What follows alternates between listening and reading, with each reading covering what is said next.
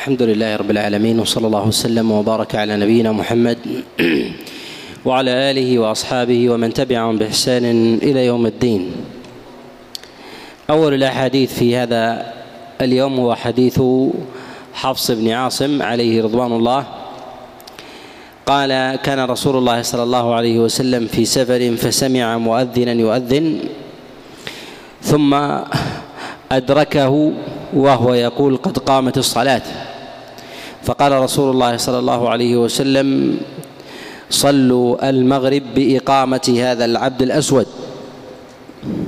هذا الحديث فيه إشارة إلى أن الإنسان إذا سمع مؤذنا وأقام ذلك المؤذن وهو يسمعه أنه لا يقيم ويكتفي بإقامته تلك ولو لم يصلي معه ويصلي وحده. هكذا يستدلون به وهذا نص عليه البيهقي رحمه الله.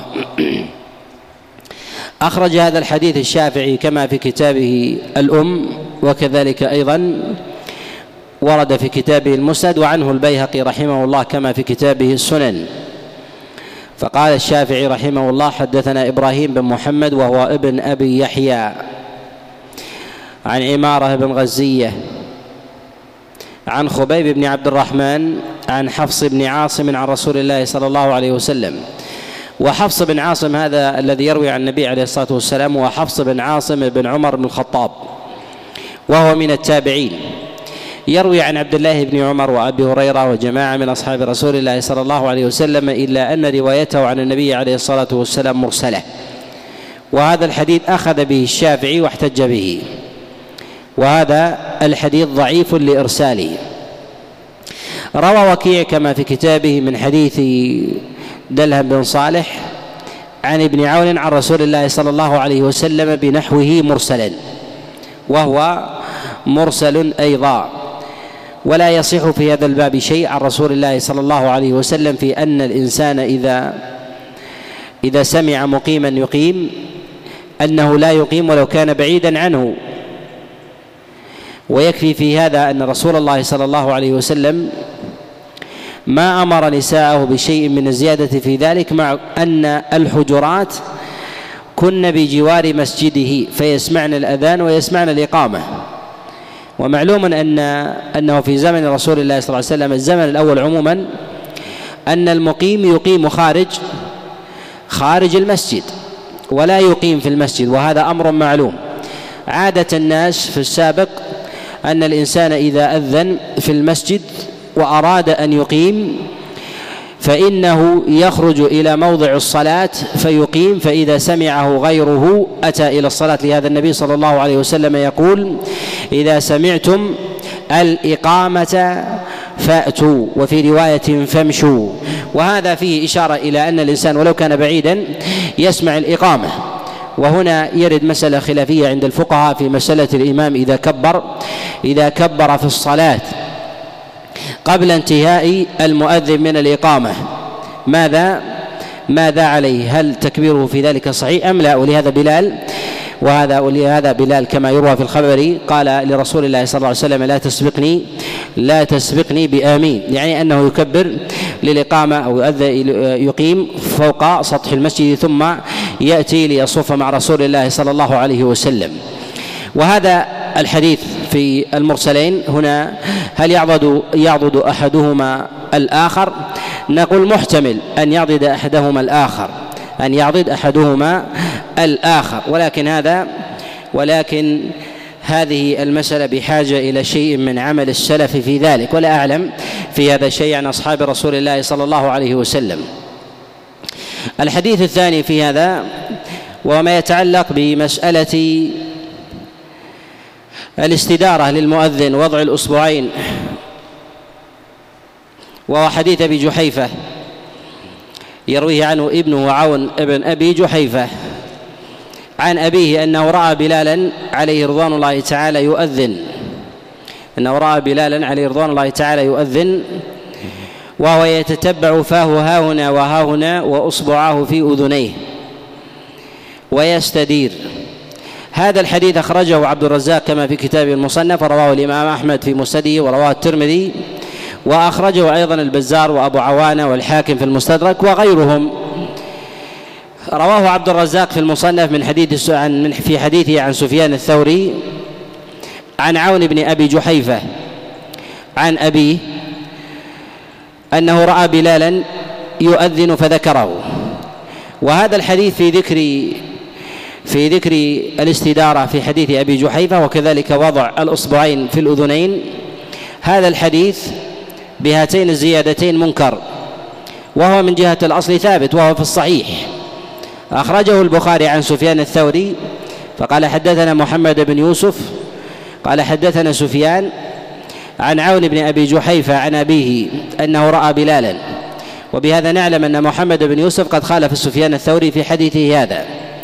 ورواية قد خالف عبد الرزاق في روايته عن سفيان هذا الخبر. وهذا الخبر في من مفاريد عبد الرزاق في روايته عن سفيان. وقيل إن هذه الزيادة أخذت على سبيل الاستنباط فأدرجها عبد الرزاق في حديث سفيان. وعبد الرزاق مع جلالة قدره فإنه في روايته عن سفيان فيها نكارة خاصة ما سمعه عبد الرزاق من سفيان الثوري بمكة. ومعلوم أن عبد الرزاق ليس بمكي وكذلك سفيان الثوري ليس بمكي وهم في غربة. وعادة المغت... وعادة المغتربين أن السماع يكون في الأغلب يكون على عجل بخلاف إذا كان إذا كان أحدهما مستوطنا. فإنه ربما يكون فيه اعتدال من جهة الحفظ وكذلك من جهة الضبط والتدوين. وبهذا مال غير واحد من العلماء إلى أن هذا من إدراج عبد الرزاق في حديث سفيان. وذلك أن ثابت في عمل بلال هو الالتفات هو الالتفات ها هنا وها هنا كما جاء في لفظ الصحيح قال وأنا أتتبع فاه ها هنا وها هنا. وأما الزيادة الأخرى وهي وضع الأصبعين في الأذنين فهي زيادة أيضا فهي زيادة منكرة. وعلى هذا نقول إن في الحديث زيادتان الزيادة الأولى وهي في الاستدارة. ومعلوم أن الاستدارة شيء والالتفات شيء آخر. أن أن الاستدارة شيء والالتفات شيء آخر. الالتفات أن يبقى الإنسان متوجها جهة القبلة أو إلى أي جهة كان ويلتفت يمنه ويسرى هذا لا يستدير. أما الاستدارة هو أن ينحرف الإنسان بجميع جسده. وهذه الزيادة هي التي جاء بها جاء فيها عبد الرزاق في روايته عن سفيان. أما أصل الحديث قال وأنا أتتبع فاه ها هنا وها هنا إشارة إلى الالتفات. وقد جاء في بعض الألفاظ زيادة قال يلتفت يمينا وشمالا. يلتفت يمينا وشمالا. على هذا نقول إن الاستدارة في الأذان منكرة. كذلك وضع الأصبعين في الأذنين في حديث بلال أيضا ضعيف. وقد مال إلى إعلاله البخاري كما في كتابه الصحيح. فذكر هذا الحديث حديث أبي جحيفة عن بلال ذكره بصيغة التمريض قال ويذكر عن بلال ويذكر عن بلال. وذكر بصيغة الجزم اثرا عن عبد الله بن عمر أنه كان لا يضع أصبعيه في أذنيه في الأذان. وهذا فيه إشارة إلى أنه يميل إلى ترجيح الموقوف على على المرفوع الضعيف. وحينما ذكره بصيغة التمريض إشارة إلى إلى ضعفه. ويؤيد هذا أن الإمام مسلم رحمه الله قد أخرج أيضا حديث سفيان الثوري ولم يذكر فيه الزيادتين والاستدارة وضع الإصبعين في الأذنين في الأذان. فأخرجه الإمام مسلم في كتابه الصحيح من حديث وكيع عن سفيان عن عون بن أبي جحيفة عن أبيه فذكره ولم يذكر فيه الاستدارة ولم يذكر فيه ولم يذكر فيه الإصبعين. مما يدل على أن رواية وكيع قد خالف فيها عبد الرزاق كذلك أيضا محمد بن يوسف. قد رواه جماعة عن سفيان ولم يذكروا فيه الزيادتين. رواه وكيع بن الجراح وعبد الرحمن بن مهدي ومحمد بن يوسف وإبراهيم بن عتيبة ورواه الحسين بن جعفر وأيضا رواه مؤمل بن إسماعيل في أحد وجهيه. كلهم يروونه عن سفيان الثوري ولا يذكرون ولا يذكرون الزيادتين. وقد جاء رواية عن مؤمل بن إسماعيل بذكرها وجاء أيضا عند الطبراني كما في كتاب المعجم من حديث إسحاق بن إبراهيم الدبري عن عبد الرزاق. ذكره عن سفيان وذكر فيه إحدى الزيادتين وترك وترك الأخرى. وهذا فيه إشارة إلى أن هذا هذه وهذا الزيادة في هذا الحديث أن أنها منكرة وأنها من مدرجات عبد الرزاق. يبقى لدينا مسألة مسألة حديث عبد الرزاق عن سفيان الثوري في إخراج البخاري ومسلم له. وقد أخرج البخاري ومسلم لعبد الرزاق في روايته عن سفيان. نقول إن أحاديث عبد الرزاق عن سفيان لا تخلو من أحوال. الحالة الأولى ما يرويه عبد الرزاق عن سفيان ويتفرد به أي يخالف فيه الثقات. فهذا مما يستنكر من حديثه. هذا مما يستنكر من حديثه. النوع الثاني ما يرويه عبد الرزاق عن سفيان عن عبيد الله بن عمر العمري. وهذا تقع فيه النكارة كما جاء الإمام أحمد رحمه الله. فإنه يخلط احاديث عبيد الله بن عمر العمري ويجعلها فإنه يخلط في هذا بين أحاديث عبيد الله بن عمر العمري وبين أخيه عبد الله بن عمر بين المصغر والمكبر فيجعل حديث هذا لهذا والعكس. فيقع في ذلك الوهم والغلط ولهذا يحترز من رواية سفيان عن عبيد الله في رواية عبد الرزاق عنه. الحالة الثالثة في رواية عبد الرزاق عن سفيان فيما يوافق فيه الثقات فإن هذا الأصل فيه القبول وهو الذي يخرجه البخاري ومسلم له وهو الذي يخرجه البخاري ومسلم له. حالة الرابعة وهي ما يرويه عبد الرزاق عن سفيان الثوري في اليمن. عبد الرزاق لقي سفيان الثوري بمكة ولقيه باليمن. حديثه باليمن أقوى من حديثه بمكة. وقد طعن رحمه الله الإمام أحمد رحمه الله في حديث عبد الرزاق فيما يرويه عن سفيان الثوري بمكة أنه لم يحفظه. ومال إلى تقوية حديث عبد الرزاق عن سفيان في اليمن وأن حديثه صحيح. والذي يظهر والله أعلم أن هذه الرواية ورواية عبد الرزاق عن سفيان هي من حديثه بمكة. في حديثه بمكة. ولهذا قد خالف الثقات في روايته هنا. رواه وكيع وعبد الرحمن بن مهدي وإسحاق الأزرق وإبراهيم وغيرهم يرونه عن سفيان الثوري ولا يذكرون ولا يذكرون فيه الزيادتين. وهي الاستدارة ووضع الإصبعين في في الأذنين. وهنا إشارة إلى أن زيادة أو الزيادة في الاستدارة جاءت من وجوه أخر أيضا لكنها ضعيفة. الاستدارة جاءت من وجوه أخر ولكنها ولكنها ضعيفة.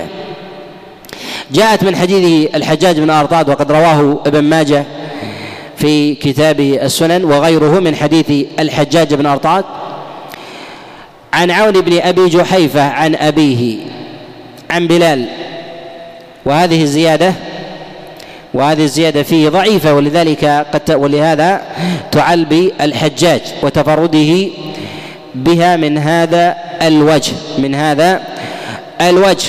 وقيل إن الحجاج لم يسمع هذه الزيادة من عون لم يسمع هذه الزيادة من عون وفيه وفيه تدليس.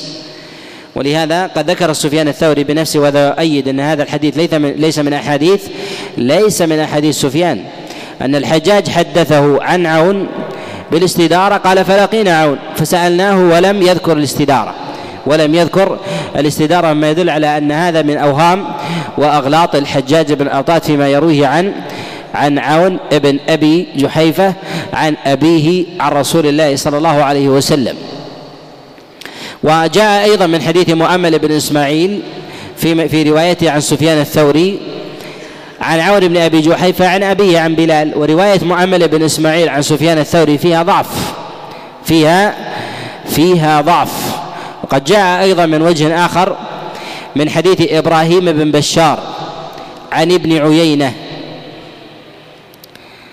وهذه الزيادة وهذا الطريق أيضا ضعيف لأنه تفرد به إبراهيم بن بشار الرمادي وحديثه وحديثه ضعيف. ضعفه غير واحد. ضعفه يحيى ضعفه علي بن المديني وكذلك يحيى بن معين وغيرهم. وحديثه وحديثه في ذلك في ذلك ضعيف. وقد جاء من وجوه أخر مسألة الاستدارة وهي واهية إما من مراسيل بعض المتأخرين ولا يعتد بشيء من ذلك. والثابت في هذا هو أنه يلوي عنقه يمينا وشمالا. وقد جاء هذا النص بلي العنق عند أبي داود كما في كتابه السنن من حديث وكيع بن الجراح عن سفيان به. قال ولوى عنقه. وقد جاءت الاستدارة أيضا عند أبي داود من حديث قيس بن الربيع عن سفيان الثوري به وذكر الاستدارة. وقيس بن الربيع متروك تركه غير واحد من الحفاظ كعبد الله بن مبارك والنسائي وغيرهم. وهذا وهذا من مناكيره. وهنا مسألة وهي مسألة الاستدارة في عمل بعض العلماء بها كما جاء عن الإمام أحمد رحمه الله أنه قال يستدير إذا أراد أن يسمع غيره على سطح المسجد نقول هذا يتعلق بالمصلحة لا يتعلق بمسألة العبادة. فالعبادة شيء ولو لم يسمع الإنسان. فالعبادة شيء ومسألة الاستدارة والاستدارة لأجل إسماع الناس هذه مسألة أخرى. وأما فيما يتعلق بمسألة تيسير أمر الناس فإنهم يؤذنون بالأجهزة الحديثة التي لا يحتاج معها إلى الاستدارة نقول إن ذلك يكره. أولا لعدم الدليل كذلك أيضا لعدم وجود الحاجة فانتفت من الوجهين. من جهة النقل ومن جهة العقل فلا حاجة إليها. لهذا يقال بأنها خلاف السنة. وهل يبقى على الالتفات؟ مع ورود الدليل. الذي يظهر والله أعلم إنه بهذا الالتفات إنه بهذا الالتفات يريد الإسماع أيضا. وهنا إشكال وهو ما يتكلم عليه كثير من الفقهاء وفي مسألة الالتفاتة عند أي لفظ من ألفاظ الأذان لم يثبت في ذلك شيء. وإنما هو اجتهاد يجتهدونه يقولون أن حي على الصلاة على اليمين أو حي على الفلاح على الشمال أو واحدة هنا والثاني والثاني يسار من جنسها فيكون لكل جهة نصيبها. كل كل جهة نصيبها من اللفظين. وهذا من أمور الاجتهاد الذي يجتهد فيها يجتهد فيها الفقهاء. الحديث الثالث في هذا هو ما جاء في حديث أبي جحيفة هذا وله شواهد أيضا في مسألة وضع الأصبعين في الأذنين وضع الأصبعين في الأذنين في الأذان. جاء في هذا جملة من الأحاديث جملة من الأحاديث عن رسول الله صلى الله عليه وسلم أنه أمر بلالا بلالا بذلك. هذا الحديث أخرجه ابن ماجه من حديث هشام بن عمار عن عبد الرحمن بن سعد قال حدثني أبي عن أبيه عن جده أن رسول الله صلى الله عليه وسلم أمر بلالا أن يضع أصبعيه في أذنيه. وهذا الحديث كما تقدم أخرجه ابن ماجه وأخرجه أيضا الحاكم وابن عدي في كتابه الكامل والبيهقي في السنن وغيرهم كلهم من هذا الوجه. وهذا الحديث منكر. وهذا الحديث منكر. فإنه تفرد به عبد الرحمن بن سعد عن أبيه عن أبيه عن جده. وهذا الحديث أسانيده أو إسناده مجهول. فعبد الرحمن بن سعد مجهول وأبوه وجده. ولهذا قال ابن القطان عبد الرحمن بن سعد وأبوه وجده لا يدرى من هم وضعف هذا الحديث ابن معين رحمه الله. ولكن هنا إشارة وهي هذه الروايات رواية عبد الرحمن بن سعد. عن أبيه عن جده. أليست من رواية الآباء عن الأبناء؟ فيغتفر في مثل هذا. نقول إن الأصل في رواية الآباء عن الأبناء الاختصاص وهذا تقدم معنا. ولكن توجيه الأمر من رسول الله صلى الله عليه وسلم لبلال أن يضع إصبعيه في أذنيه هذا ينبغي ألا يختص به أحد دون أحد لأن هذا أمر وهذا يدل على التأكيد. ولو كان فعلا أو أمرا خاصا فإن هذا مما يحمل وإنما ظاهر اللفظ لا يقبل أن يتفرد به عبد الرحمن بن سعد عن أبيه عن جده. وإن كان هذا المعنى ومسألة وضع الأصبعين في الأذنين هذا مما مما يتساهل فيه بعض بعض العلماء. بعض العلماء من جهة التصحيح أما من جهة العمل فإن عليه العمل فإن عليه العمل إلا لقلة. إلا لقلة من من العلماء وهذا الذي يميل إليه عبد الله بن عمر وظاهر صنيع البخاري إنه لا يرى سنية وضع الإصبعين في الأذنين عند عند الأذان. جاء في ذلك جملة من الأحاديث منها ما هو مرسل ومنها ما هو متصل. جاء عند الحارث بن أبي أسامة وهذا هو الحديث الرابع جاء من عند الحارث بن أبي أسامة في كتابه المسند. من حديث سعيد بن سنان عن أبي الزاهرية عن كثير بن مرة أن رسول الله صلى الله عليه وسلم أمر بلالا أن يجعل أصبعيه في أذنيه. وهذا الحديث تفرد به سعيد بن سنان تفرد به سعيد بن سنان وهو ضعيف.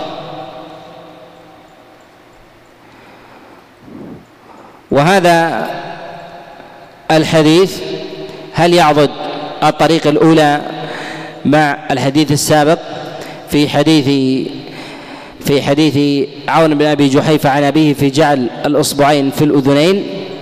نقول هذا محتمل في كونه على العمل أما على الأمر فلا أما على الأمر أما على الأمر فلا. وجاء في ذلك جملة من الأحاديث منها ما تكون في عداد المراسيل وهذا هو الحديث الخامس في عداد المراسيل. أخرجه عبد الله بن وهب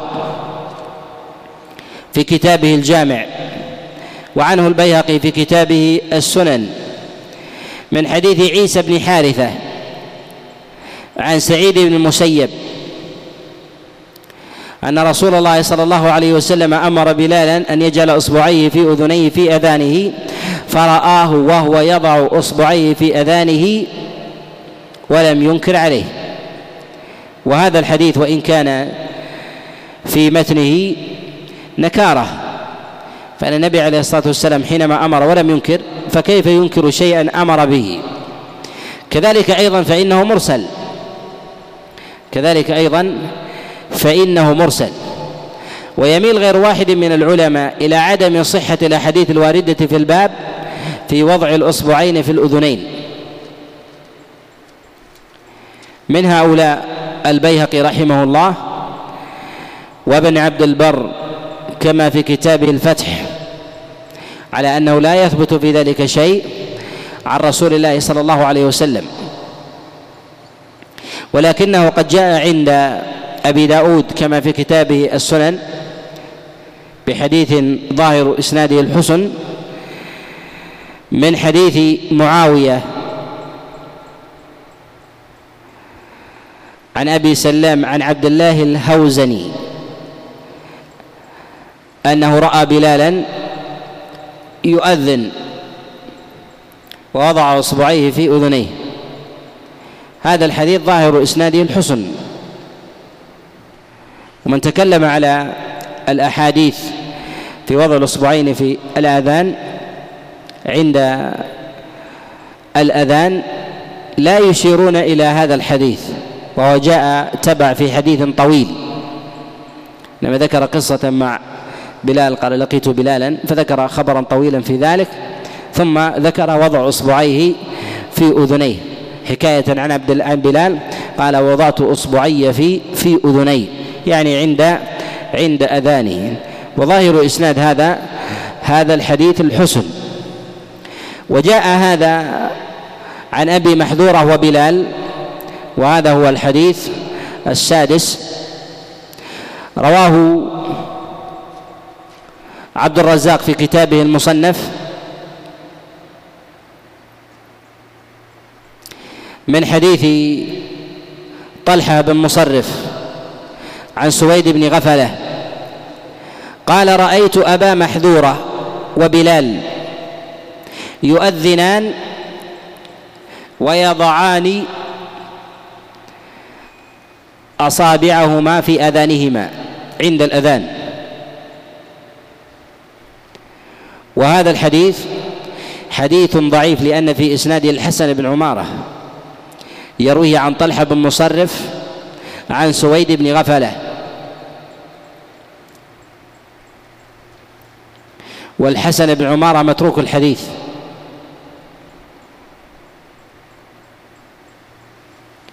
ومن الأئمة من إذا رأى مؤذنا يؤذن ولم يضع إصبعيه في أذنيه أنكر عليه.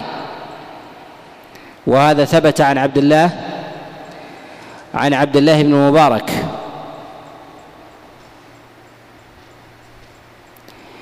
وقال الحاكم رحمه الله لما أخرج ذلك أخرج حديث أبي جحيفة وذكر أن البخاري لم يخرجه وكذلك مسلم قال وهما سنتان مسنونتان.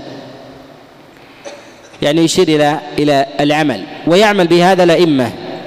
جاء هذا عن الإمام مالك وقال عبد الله بن أحمد رأيت أبي يؤذن ووضع إصبعيه في أذنيه في أذانه ونقله أبو طالب عن الإمام أحمد في روايته. ولكن في عدم إخراج البخاري ومسلم لها هل هو إعلال للرواية أو إعلال للعمل؟ الذي يظهر والله أعلم أنه إعلال للعمل لأنه لو لم يخرجها مجردة لأمكن القول بأن هذا هو الإعلال للرواية وإنما ذكر ما يخالف ذلك. عن عبد الله بن عمر عليه رضوان الله تعالى موقوفا.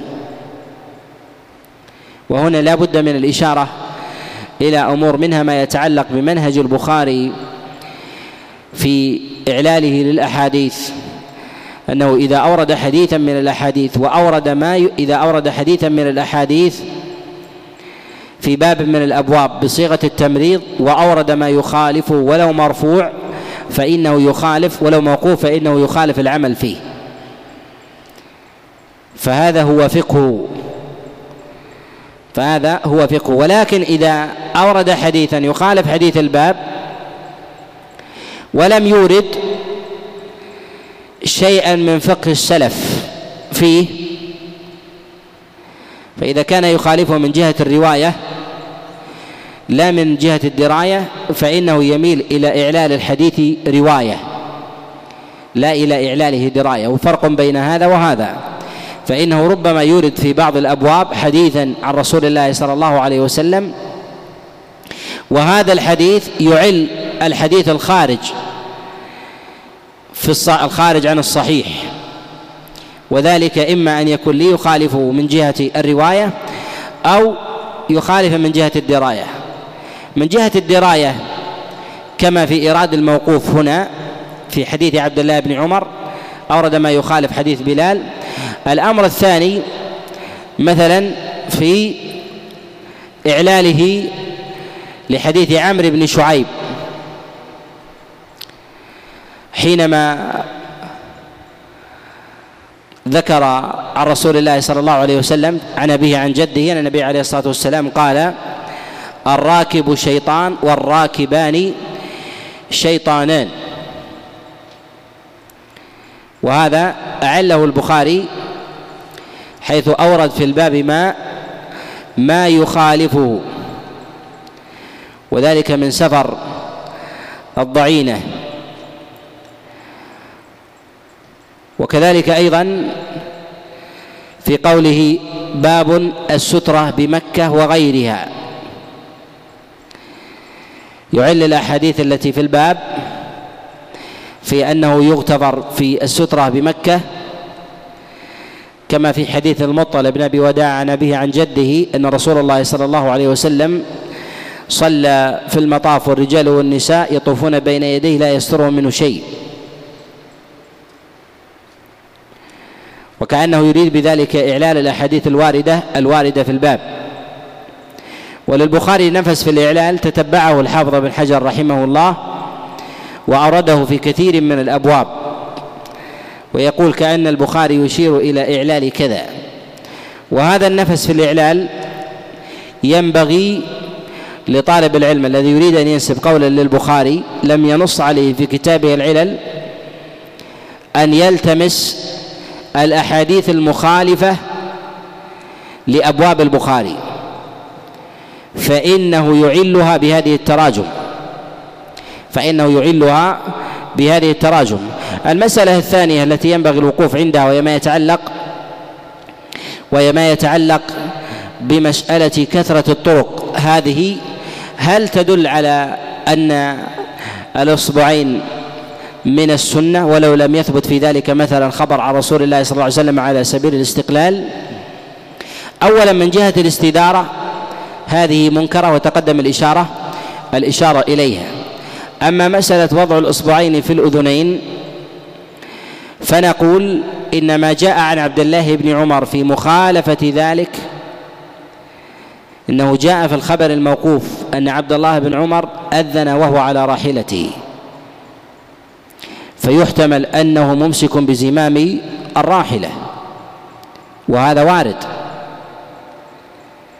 ولا ينبغي أيضا القاعدة التي تقدم الإشارة إليها في بعض المواضع أنه يؤخذ من أقوال العلماء مذاهبهم ولا تؤخذ من أفعالهم. ولا تؤخذ من أفعالهم لأنه ربما يطرأ الوهم والنسيان. وهذا أمر معلوم. ولهذا يقول شيخ الإسلام ابن تيمية رحمه الله يقول كل يحتج بقوله لا بفعله إلا إلا رسول الله صلى الله عليه وسلم. يعني يحتج بقول لأنه يطرأ عليه النسيان في أمور العبادة.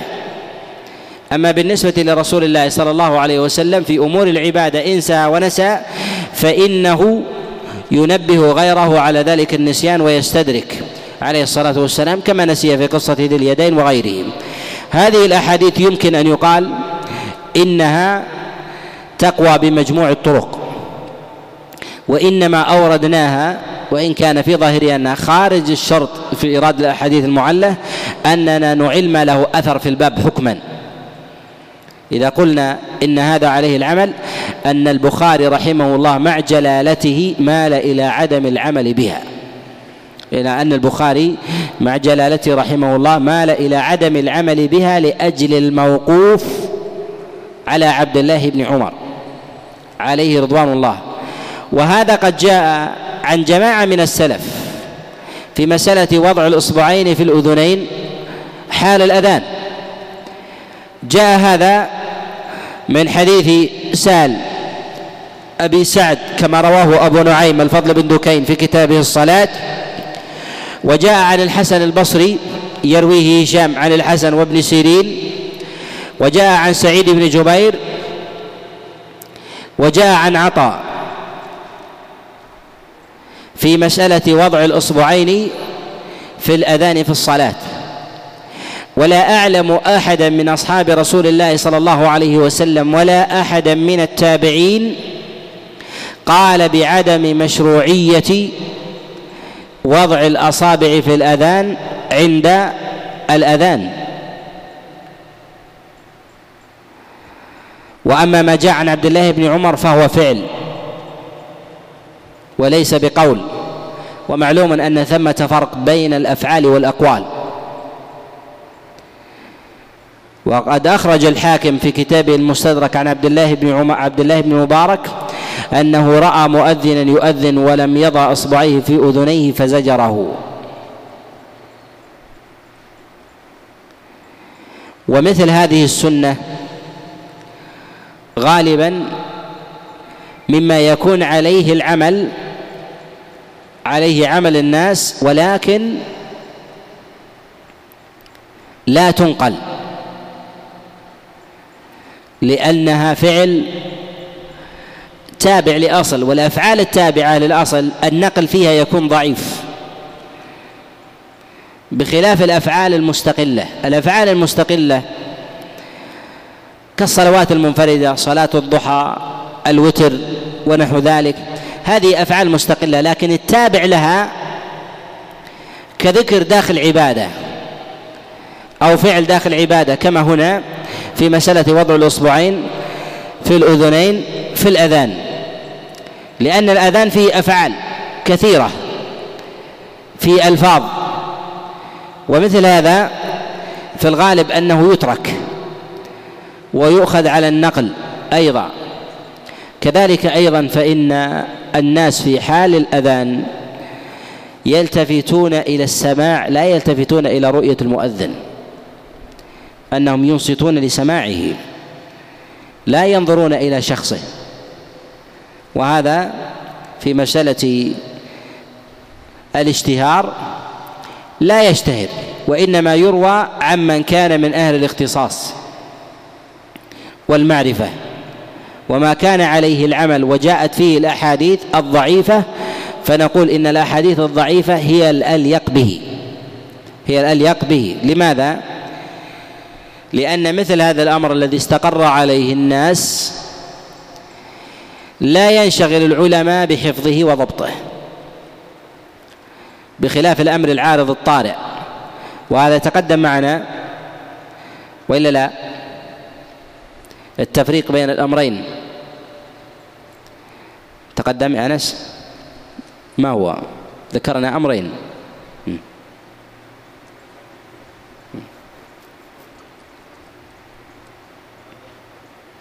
إذا كان العمل عليه وهذه الحالة الأولى إذا كان العمل عليه واستقر ثم جاءت الأحاديث بالوفرة والأسانيد نظيفة أن هذا قرينة على الإعلان قرينة على الإعلان.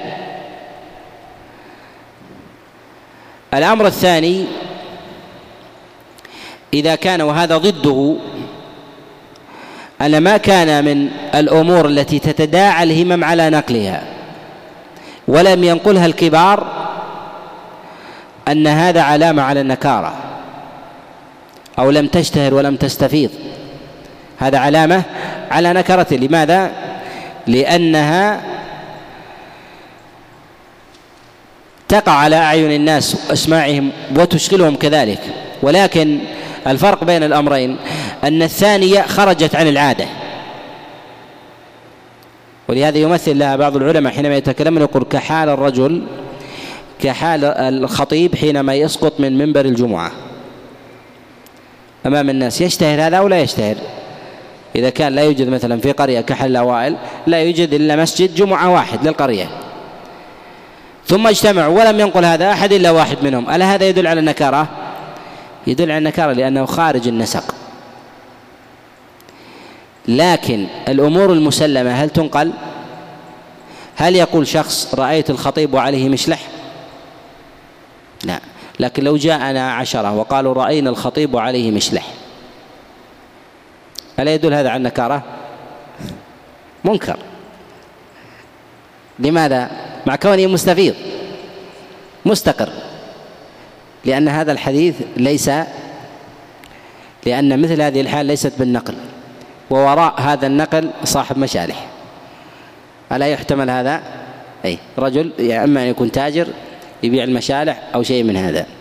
أما وهذا كما كان الأوائل كانوا يفترون على الأطعمة أو أو غيرهم. لهذا نقول أن فرق بين المسألتين. المسألة الأولى هي التي تخفى عن الكثير الثانية مشهورة أو ينبغي أن ينقل. الشيء الخارج عن العادة. الشيء الذي استقر عليه العمل لا ينبغي أن يطلب له الكبار. وإلا لا؟ أن يأتيني مثلا شخص معتني.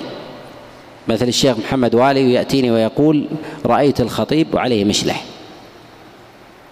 هذا يرد حديثه. يرد حديثه. لكن لو يأتيني شخص في الشارع ساذج أو مغفل أو, خفيف. يقول الخطيب لابس مشلح اليوم لابس زين. هذا يقبل منه. يقبل منه هذا. لماذا؟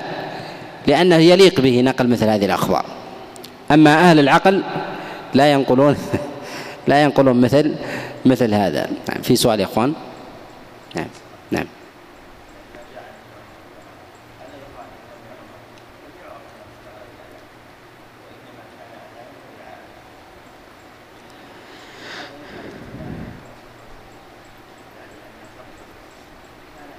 يقول هنا الشيخ سلطان يقول إن عبد الله بن عمر لم ينشغل بالأذان.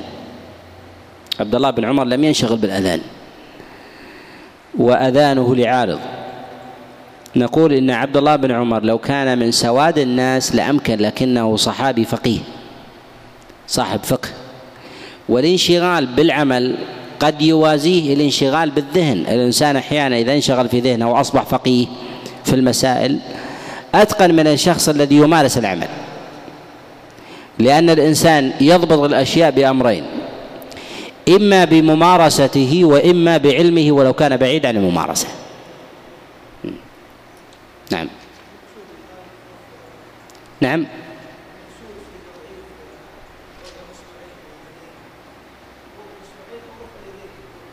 لا وضع الأصبعين في الأذنين.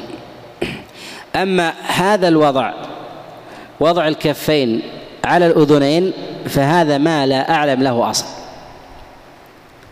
ما لا أعلم له له أصل.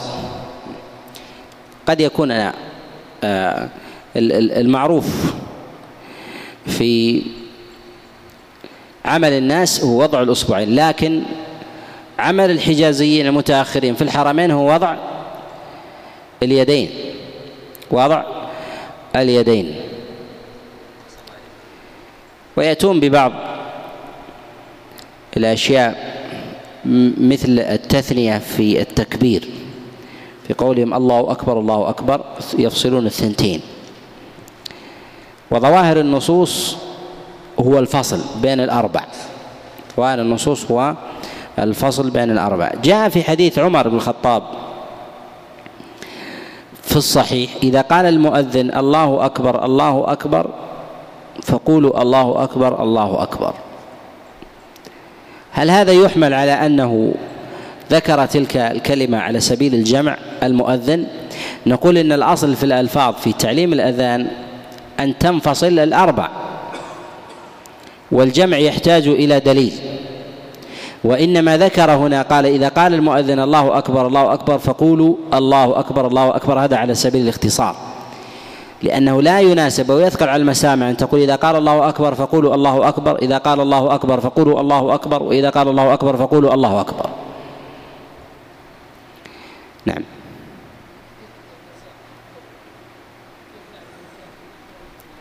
يقول حديث عبد الرزاق عن الثوري. كيف نعرف حديثه المكي من حديثه المدني؟ نقول نعرفه بجملة من القرائن.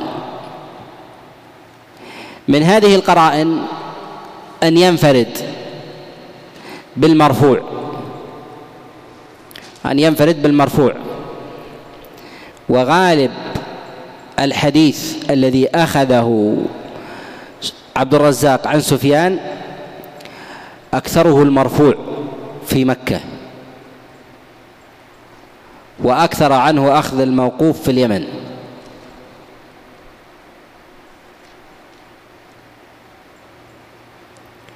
من هذه القرائن أيضا أن عبد الرزاق صنف في صنف كتابه المصنف في اليمن. ودون فيه الأحاديث التي ضبطها فيه. وأما الأحاديث التي ذكرها في حال سفره فأكثرها ليست في الموطأ في المصنف. فيحدث بها سماعا. فهذا من القرائن وليست على الإطلاق لأن حديث الباب الذي جاء معنا في المصنف. فربما سمعه بمكة ثم كتبه في اليمن. وهذا هو الإشكال في حديث عبد الرزاق عن سفيان. هي قرائن هي قرائن. وإنما يذكر العلماء أن حديث عبد الرزاق عن سفيان على الحالين أي أنك ينبغي أن تتوقف فيه. فله روايتان عنه. رواية على الوجه الصحيح ورواية على غير الصحيح فينبغي في ذلك الاحتراز لهذا العلماء أحيانا يقولون اختلط فلان في آخره. وفلان روى عنه قبل الاختلاط وبعد الاختلاط. يعني إذا جاء فلان احترز. لا ترد مطلقا ولا تقبل مطلقا. انظر إلى الموافقة وكذلك التطرد. ولهذا نقول في رواية سفيان الثوري إذا روى عنه عبد الرزاق احترز. وانظر هل يوجد مخالفة؟ فإذا خالف فاعلم أن هذا من حديث الذي لم يضبطه لأنه لو ضبطه كتبه مباشرة. سفيان الثوري من أئمة الحفظ. وجبال الرواية غلطه في ذلك نادر. والحمل في ذلك على عبد الرزاق أن يحفظ في موضع ثم يدون في بلد آخر. وصلى الله وسلم وبارك على نبينا محمد.